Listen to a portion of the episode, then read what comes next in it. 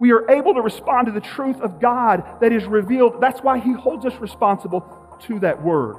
Uh, who provided a, a verse by verse following of the argument from the preceding context into the end of Romans chapter 9? I think it's rather obvious. Only one side did that. One side has not offered that this evening. There is a higher, more robust, deeper, sounder biblical soteriology than what is being offered by mainstream Calvinism today. In order to make known the riches of his glory upon vessels of mercy, which he pre- prepared beforehand for glory, even us whom he called.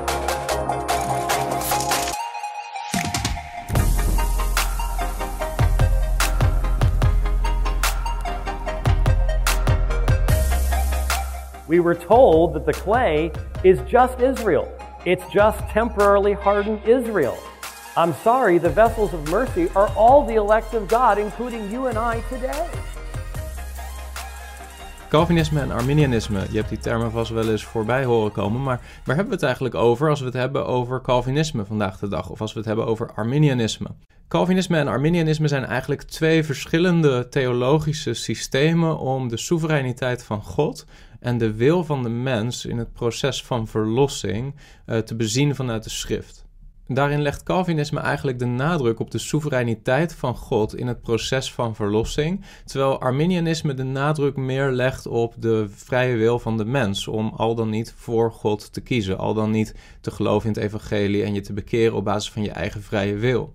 Calvinisme is vernoemd naar Johannes Calvijn, de Frans-Zwitserse theoloog die leefde in de 16e eeuw, specifiek van 1509 tot 1564. En Arminianisme is vernoemd naar Jacobus Arminius, een Nederlandse theoloog die wat later leefde, van 1560 tot 1609. Maar de discussie tussen het gedachtegoed van Calvinisten en Arminianen begon eigenlijk niet in de 16e eeuw. Ook aan het eind van de vierde eeuw, begin van de vijfde eeuw, vond eigenlijk deze discussie al plaats, bijvoorbeeld tussen Augustinus van Hippo en Pelagius. Arminianisme wordt dan ook wel eens genoemd semi-Pelagianisme.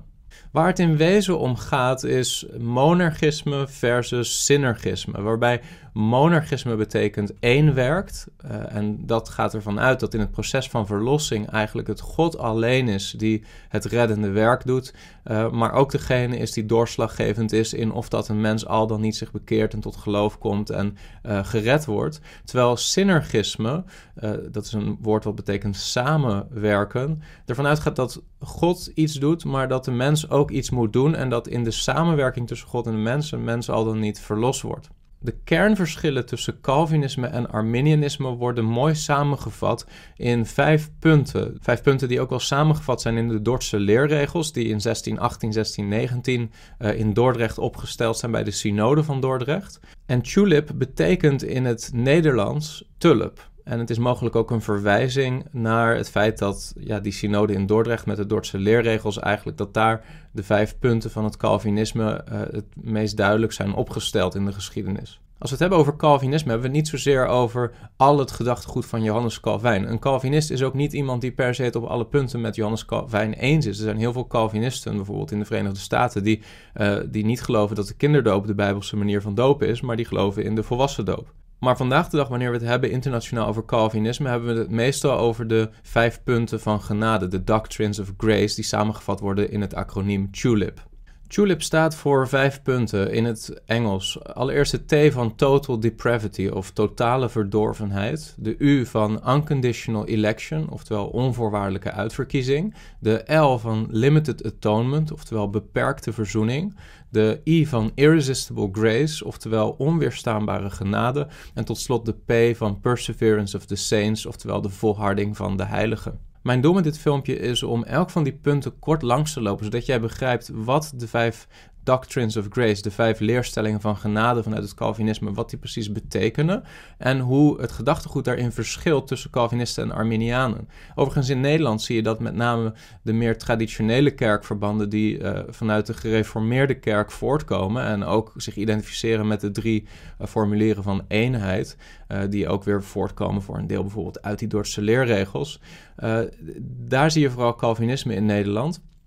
Uh, daartegenover zie je dat in vooral evangelische bewegingen, dus wat later ontstaande kerkverbanden in Nederland, uh, dat daar met name mensen impliciet Arminiaans zijn. In toekomstige filmpjes hoop ik per punt van Tulip aandacht te besteden aan wat de Bijbelse argumenten precies zijn, wat de Arminiaanse tegenargumenten zijn en uh, wat ik persoonlijk denk dat het meest Bijbels is. Maar nu wil ik ze gewoon even langslopen zodat jij beter begrijpt waar het over gaat. En dan beginnen we bij total depravity, oftewel totale verdorvenheid. Uh, de Calvinist gelooft dat de mens door zijn zondige natuur verkeert in een staat van totale verdorvenheid. Uh, en dat staat tegenover de Arminiaan, die ook wel gelooft natuurlijk dat de mens een zondige natuur heeft, want dat is bijbels, maar die gelooft in gedeeltelijke verdorvenheid.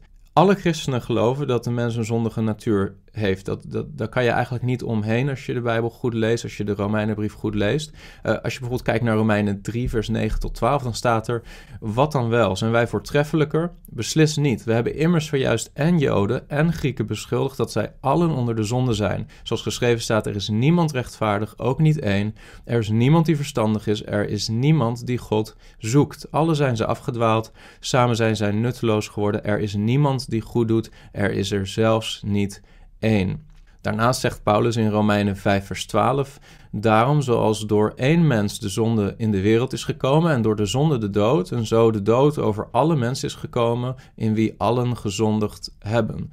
Dus iedere christen die de Romeinenbrief uh, gelooft en, en goed begrijpt, weet wel dat ieder mens onder de zonde is en ieder mens een zondige natuur heeft en ieder mens in Adam um, niet alleen een zondaar is, maar dus ook de natuur van Adam heeft, de zondige natuur. De vraag is alleen hoe diep gaat die zondige natuur? En daar verschillen Calvinisten van visie met uh, Arminianen. Het Arminianisme zegt eigenlijk het volgende: de mens is geestelijk ziek. Hij is ernstig aangetast door de zondeval, maar hij heeft nog steeds het vermogen om het goede, dus in geestelijke zin het goede te kiezen. Hij bepaalt zelf zijn eeuwig lot door Gods barmhartigheid ofwel te accepteren, dan wel te verwerpen. Dus uiteindelijk is, is de Arminiaan ervan overtuigd dat de zondaar, ondanks zijn zondige natuur, nog steeds ervoor kan kiezen om zich te bekeren en zijn geloof te stellen op Christus. Dat, dat, daar is hij zelf toe in staat. Ook in het Arminianisme zijn mensen er wel van overtuigd dat daar ook Gods genade voor nodig is. Maar Gods genade is meer een kracht die de mens ertoe in staat stelt om zich te bekeren. Maar uiteindelijk moet de mens zelf die keuze maken. Dus Gods genade is een beschikbare kracht. Uh, maar uiteindelijk moet een mens de doorslaggevende beslissing zelf nemen. En kan dat ook, ondanks zijn zondige natuur. Daartegenover zegt de Calvinist iets heel anders. De Calvinist zegt eigenlijk niet uh, dat de mens alleen geestelijk ziek is door de zondeval, maar dat de mens geestelijk dood is. Uh, door de zondeval is de mens geestelijk gestorven en daarmee is de mens geestelijk blind, geestelijk doof geworden voor de dingen van God en is om die reden ook niet in staat om uh, uit zichzelf het goede te kiezen, het in, geestelijk, in geestelijke zin het goede te kiezen en daarmee zijn eigen bestemming te bepalen. En dat perspectief, dat wordt bijvoorbeeld wel onderbouwd door, door dingen die de Heer Jezus zegt in bijvoorbeeld Johannes 6. Jezus zegt in Johannes 6, vers 44, Niemand kan tot mij komen, tenzij de Vader die mij gezonden heeft, hem trekt. En ik zal hem doen opstaan op de laatste dag. En een paar versen later, in Johannes 6, vers 65, zegt de Heer Jezus: Daarom heb ik u gezegd dat niemand tot mij kan komen, tenzij het hem door mijn Vader gegeven is. En in de context uh, zie je dat tot de Heer Jezus komen gaat over in hem geloven. Uh, dus wat de Heer Jezus zegt is: niemand kan in mij geloven, kan mij aannemen, tenzij het door de Vader hem gegeven is. Ook in Romeinen hoofdstuk 8 lees je iets soortgelijks. Uh, in Romeinen 8, vers 7 en 8, daar zegt Paulus immers: Het denken van het vlees is vijandschap tegen God. Het onderwerpt zich namelijk niet aan de wet van God, want het kan dat ook niet. En zij die in het vlees zijn, kunnen God niet behagen. Nou ja, je bekeren en je geloof stellen op de Heer Jezus Christus is iets wat God behaagt. En wat Paulus zegt is dat zij die in het vlees zijn, God niet kunnen behagen. Met andere woorden, de mens is niet alleen geestelijk ziek, de mens is geestelijk dood. Er is een bovennatuurlijk werk van de Heilige Geest nodig om de mens op een punt te brengen dat hij zich zal bekeren en zijn geloof zal stellen op de Heer Jezus Christus en tot hem zal komen. In 1 Korinthe 2 vers 14, daar zegt Paulus, maar de natuurlijke mens neemt de dingen van de geest van God niet aan, want ze zijn dwaasheid voor hem. Hij kan ze ook niet leren kennen, omdat ze geestelijk beoordeeld worden. Dus de natuurlijke mens, de mens is in een zondige toestand, neemt de dingen van de geest van God niet aan. Nog de oproep tot bekering, nog de oproep tot geloof in het evangelie van de Heer Jezus Christus worden door de natuurlijke mens aangenomen. Hij kan ze niet leren kennen, want ze moeten geestelijk beoordeeld worden. Dus dit zijn argumenten die best wel pleiten voor total depravity, voor de totale verdorvenheid van de mens in zijn zondige toestand. Dan gaan we verder naar de U van de tulip, het tweede punt, en dat is unconditional election, oftewel onvoorwaardelijke uitverkiezing. De Calvinist en de Arminiaan geloven allebei dat er zoiets is als uitverkiezing. Want dat is gewoon een Bijbels concept. Als je bijvoorbeeld leest Efeze 1, vers 3 tot 6, daar zegt Paulus: Gezegend zij de God en Vader van onze Heer Jezus Christus, die ons gezegend heeft met alle geestelijke zegen in de hemelse gewesten in Christus, omdat Hij ons voor de grondlegging van de wereld in Hem uitverkoren heeft. Opdat wij heilig en smetteloos voor Hem zouden zijn in de liefde. Hij heeft ons voorbestemd om als zijn kinderen aangenomen te worden door Jezus Christus in zichzelf, overeenkomstig het welbagen van zijn wil, tot lof van de heerlijkheid van zijn genade, waarmee hij ons begenadigd heeft in de geliefde. Het hele concept van uitverkiezing, dat, dat gelooft als goed is iedere christen. Dat is gewoon iets wat Paulus letterlijk zegt, dat wij voor de grondlegging van de wereld in hem uitverkoren zijn. De vraag is alleen, wat betekent dat precies en hoe werkt dat precies? De Arminiaan zegt, Gods uitverkiezing is gebaseerd op het feit dat hij volmaakte voorkennis heeft van wie in hem zal geloven.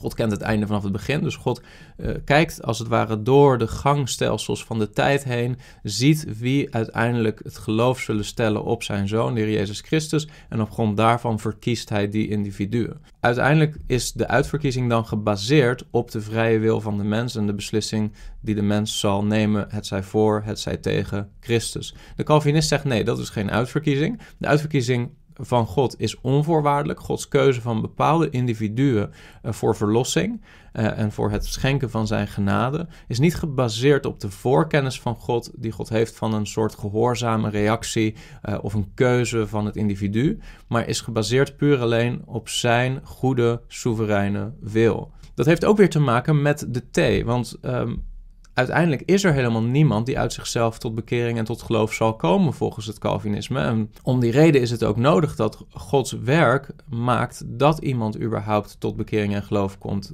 Iemand komt niet uit eigen wil tot de Heer Jezus Christus. Het concept van onvoorwaardelijke uitverkiezing kun je wel terugvinden in de Bijbel, bijvoorbeeld in Romeinen 9, vers 15 en 16. Daar zegt de Bijbel, eh, want hij zegt tegen Mozes, en dan is hij is God, ik zal mij ontfermen over wie ik mij ontferm. Ik zal barmhartig zijn voor wie ik barmhartig ben. En vers 16, zo hangt het dan niet af van hem die wil, ook niet van hem die hard loopt, maar van God die zich ontfermt. Ja, de Arminiaan zegt eigenlijk, het hangt af van wie wil. Uh, maar de Bijbel zegt hier letterlijk, het hangt niet af van hem die wil, want niemand wil. In zijn zondige natuur keert iedereen zich tegen God, keert iedereen zich af, neemt niemand het evangelie aan, gehoorzaamt niemand de oproep tot bekering. Uh, maar het hangt af van God die zich ontfermt. Komen we dan bij het derde punt, de L van Tulip, Limited Atonement, vertaald naar het Nederlands beperkte verzoening. Dan komen we bij misschien wel het meest controversiële punt van discussie tussen de Calvinist en de Arminiaan. En er zijn zelfs Calvinisten die dit punt niet omarmen, maar de andere vier punten wel. Dat noem je ook wel vierpunts Calvinisten. Maar als je kijkt naar Romeinen 3, vers 25, dan is het duidelijk dat de Heer Jezus met zijn bloed verzoening tot stand gebracht heeft. Er staat daar: Hem heeft God openlijk aangewezen als middel tot verzoening door het geloof in zijn bloed. Dus het bloed van de Heer Jezus is het middel tot verzoening. Maar de vraag nu is: heeft de Heer Jezus zijn bloed gegeven voor alle mensen in alle tijden over heel de wereld? Of heeft de Heer Jezus zijn bloed specifiek gegeven voor de uitverkorenen. Het Arminianisme zegt eigenlijk het volgende: De dood van Christus was bedoeld om verlossing mogelijk te maken voor alle mensen. Zijn dood maakt verlossing mogelijk voor iedereen, maar heeft niet daadwerkelijk iemand verlost of vrijgekocht. De gevallen zondige mens bepaalt of Christus offer wel of niet effectief wordt voor hem. Dus de zondaar is doorslaggevend erin of dat het bloed van de Heer Jezus daadwerkelijk iets bereikt. De Calvinist daartegenover zegt: nee, nee, nee. De dood van de Heer Jezus Christus en zijn bloed was bedoeld om daadwerkelijk al Gods uitverkorenen te verlossen. Dus het bloed van de Heer Jezus bewerkstelligde daadwerkelijk de verlossing van al Gods uitverkorenen. God heeft bepaald dat alle voor wie Christus zichzelf opofferde, gered zullen worden. En dat kun je onderbouwen bijvoorbeeld door Johannes 10, vers 11, waar de Heer Jezus zegt: Ik ben de goede herder. De goede herder geeft zijn leven voor de schapen. En niet voor iedereen, voor de schapen. En Titus 2, vers 14, daar staat: Hij heeft zichzelf voor ons gegeven, opdat hij ons zou vrijkopen van alle wetteloosheid en voor zichzelf een eigen volk zou reinigen, ijverig in goede werken. Dus hij heeft zichzelf gegeven voor ons, voor de gelovigen, uh, om voor zichzelf een eigen volk te reinigen. Nou, ook de Arminiaan gelooft natuurlijk dat God van tevoren al weet dat sommige mensen in de Heer Jezus zullen geloven en daarmee het bloed van de Heer Jezus effectief zal zijn voor hun verlossing. En andere mensen niet in Hem zullen geloven en daarmee dus het bloed van de Heer Jezus voor hun eigenlijk geen waarde heeft, niet effectief hen reinigt. Dus uiteindelijk gelooft iedereen in zekere zin in limited atonement.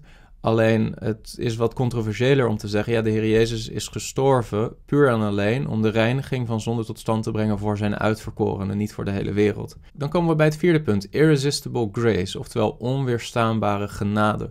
Uh, alle christenen geloven dat een mens gered wordt door genade. Maar de vraag is: wat is de aard van die genade? Is die genade iets wat beschikbaar is voor iedereen? Of is die genade iets wat daadwerkelijk ook dingen tot stand brengt? Is die, die genade effectief?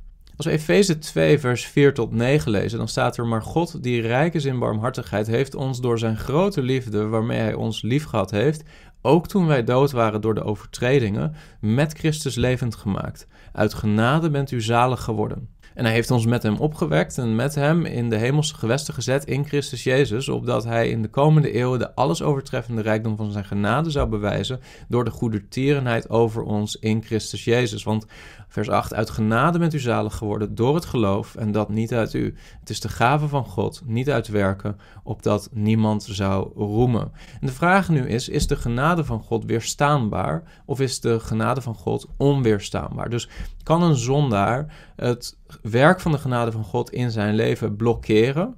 Uh, of is het zo dat de genade van God zelf de zondaar tot leven wekt en ervoor zorgt dat hij zich zal bekeren en tot geloof zal komen? De Arminiaan zegt eigenlijk: de Heilige Geest kan een zondaar in Adam niet wedergeboren doen worden totdat die zondaar gelooft. De Heilige Geest doet alles wat hij kan uh, om een gevallen zondaar tot verlossing te brengen, maar totdat de gevallen man antwoordt met geloof vanuit zijn eigen vrije wil, kan de geest geen leven geven. Een geloof gaat vooraf aan wedergeboorte en maakt wedergeboorte mogelijk. Het geloof zelf geeft leven. Eh, de Calvinist zegt nee, nee, nee, zo zit het niet. De Heilige Geest veroorzaakt wedergeboorte in de levens van alle mensen die God heeft uitverkoren. Um, en Daardoor kunnen zij geloven. De Heilige Geest maakt op genadige wijze een nieuwe schepping van hen uh, en schept in hen een nieuw hart, waardoor zij ertoe in staat gesteld worden om vrij en gewillig te geloven in Christus als redder en Heer. Dus de wedergeboorte gaat vooraf aan reddend geloof en maakt reddend geloof mogelijk. Dus het leven geeft in dit geval het geloof. Uh, en bij de Arminiaan, die zegt het geloof geeft het leven. Nee, de Calvinist zegt het leven van God geeft het geloof. En dat kan je onderbouwen door opnieuw bijvoorbeeld Johannes 6 goed te lezen. Johannes 6, vers 37. Daar zegt de Heer Jezus: Alles wat de Vader mij geeft, zal tot mij komen. Het is niet zo dat eerst de mens tot hem komt en vervolgens de Vader dat ziet en zegt: Nou, je hebt er zelf voor gekozen om tot mijn zoon te komen. Ik geef jou aan mijn zoon. Nee, alles wat de Vader mij geeft, dus alles wat de Vader aan de zoon geeft, zal tot hem komen. En dan staat erachter: En wie tot mij komt, zal ik beslist niet uitwerpen. Dat is een mooie belofte van de Heer. En Johannes 6, vers 44: Niemand kan tot mij komen tenzij de Vader die hem gezonden heeft hem trekt. En ik zal hem doen opstaan op de laatste dag. Dus God heeft uh, kennelijk een verlossingsplan waarbij de Vader een volk heeft gegeven aan de zoon. En en ieder die de Vader geeft aan de Zoon ook tot hem zal komen door het werk van de Heilige Geest. En in dat proces gaat niemand verloren. En dat brengt ons op de laatste, het laatste punt van de tulip, de P, Perseverance of the Saints, oftewel de volharding van de heiligen. En dat punt gaat over, uh, is het nou zo dat een mens door God vastgehouden wordt en tot het einde zal volharden als hij eenmaal verlost is? Of uh, kan het zijn dat een ware gelovige nog afvalt en wegvalt van het geloof? Als je Johannes 10, vers 27 tot 29 leest, dan staat er: Mijn schapen horen mijn stem en ik ken ze en ze volgen mij. En ik geef hun eeuwig leven. En ze zullen beslist niet verloren gaan in eeuwigheid. En niemand zal ze uit mijn hand rukken. Mijn Vader, die hen aan mij gegeven heeft, is meer dan allen. En niemand kan hen uit de hand van mijn Vader rukken. Dus de taal van de Heer Jezus is behoorlijk duidelijk. Er is een groep schapen die gegeven is aan de zoon door de vader. En in dat proces zal niemand verloren gaan. Hij zal niet toelaten tot in eeuwigheid dat er iemand geroofd wordt. De Arminiaan zegt: alle mensen die geloven en echt gered zijn, kunnen hun verlossing desondanks nog verliezen. Zondaren kunnen hun verlossing verliezen door hun geloof te verwaarlozen, eh, door te vallen in een toestand van ernstige zonde, enzovoorts, enzovoorts. En zo kan dus iemand op enig moment in de tijd echt opnieuw geboren zijn, echt in Christus zijn en vervolgens op een later punt in de tijd toch afvallen. En de Calvinist zegt nee, dat is onbijbels. Alle mensen die uitverkoren zijn door God en die verlost zijn door Christus, waarvoor hij zijn bloed heeft gegeven, die wedergeboren zijn door de kracht en de werking van de Heilige Geest, zijn tot in eeuwigheid behouden. Ze worden bewaard in het geloof door de kracht van de Almachtige God. En ze volharden daardoor in hun geloof. En dat is ook wat Paulus lijkt te zeggen in Romeinen 8, vers 29 en 30. Daar zegt hij: Want hen die hij van tevoren gekend heeft, heeft hij er van tevoren ook toe bestemd om aan het beeld van zijn zoon gelijkvormig te zijn, opdat hij de eerstgeborene zou zijn onder vele broeders. Vers 30. En hen die hij er van tevoren toe bestemd heeft, die heeft hij ook geroepen. En hen die hij geroepen heeft, die heeft hij ook gerechtvaardigd. En hen die hij gerechtvaardigd heeft, die heeft hij ook verheerlijkt. Zie je, in dat proces van voorbestemming tot roeping, tot rechtvaardiging, tot verheerlijking, wordt dezelfde groep mensen beschreven. En in die schakels gaat niemand verloren volgens Paulus.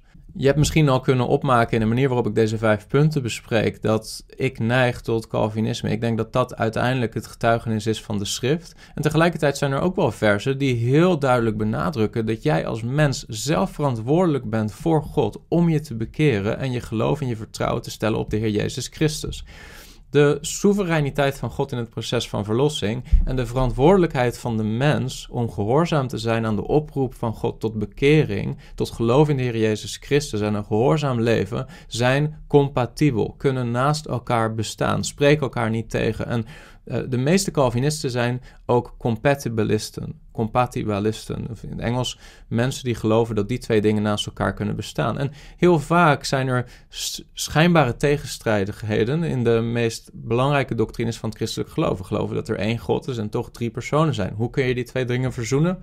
Moeilijk, weten we niet zo goed vanuit ons menselijk verstand. We geloven dat de Heer Jezus Christus aan de ene kant 100% mens was, aan de andere kant 100% God. Hoe kunnen we die twee dingen verzoenen? Weten we niet goed. Uh, Daarvoor zijn onze hersenen te klein en ons bevattingsvermogen te laag. We geloven dat de Romeinenbrief aan de ene kant geschreven is door Paulus en aan de andere kant geschreven is door de Heilige Geest. Hoe kunnen we die twee dingen verzoenen en begrijpen? Weten we niet zo heel erg goed. Dus met heel veel leerstellingen van het christelijk geloof zie je dat er een schijnbare tegenstrijdigheid is die wij met ons verstand niet goed kunnen verzoenen. En zo ook met het Calvinisme, waarbij aan de ene kant God soeverein is in het proces van verlossing en aan de andere kant jij als mens verantwoordelijk bent en we eigenlijk ook niet weten wie de uitverkorenen zijn en het dus eigenlijk niet zo heel veel implicaties heeft voor ons leven en de manier waarop we bediening vervullen in het koninkrijk van God. We zien bijvoorbeeld in Marcus 1 vers 15 dat de Heer Jezus zegt: "De tijd is vervuld, het koninkrijk van God is nabijgekomen. Bekeer u en geloof het evangelie." Dus de oproep van God aan jou, aan ieder mens, het gebod aan ieder mens is: bekeer je en geloof het evangelie. Maar tegelijkertijd staat er in 2 Timotheus 2 vers 25... Misschien geeft God hun eens bekering, zodat ze tot erkenning van de waarheid komen. Dus aan de ene kant is bekering een gebod en ben jij verantwoordelijk om je te bekeren. Aan de andere kant laat de Bijbel zien dat God bekering schenkt. En hetzelfde met geloof. De Heer Jezus zegt: bekeer u en geloof het evangelie. Geloven is een opdracht. En aan de andere kant staat er in Efeze 2 vers 8: uit genade bent u zalig geworden door het geloof en dat niet uit u, het is de gave van God. Wat is dan de gave van God? Het zalig worden, de genade of het geloof. En als je naar het Grieks kijkt, dan zie je dat het hele pakket een gave is van God, inclusief het geloof. Dus reddend geloof is een gave van God en tegelijkertijd een opdracht voor jou. En die twee dingen kunnen naast elkaar bestaan.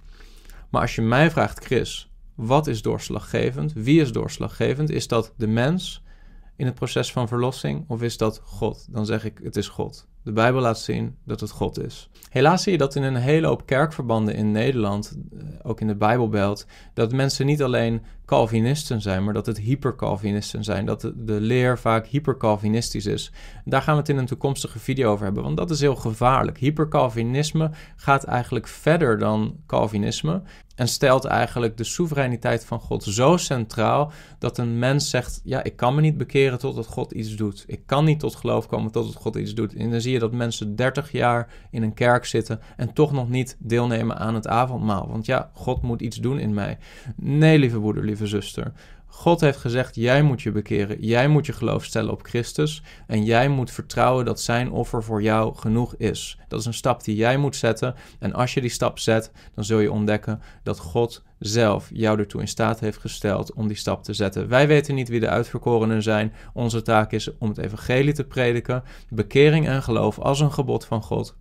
Jouw taak is om je te bekeren en je geloof te stellen op de Heer Jezus Christus. Ben je dan hoogmoedig op het moment dat je gelooft dat de Heer Jezus voor jouw zonde is gestorven? Nee, dan ben je gehoorzaam. Gehoorzaam aan wat de Heer jou gebiedt te geloven in de schrift.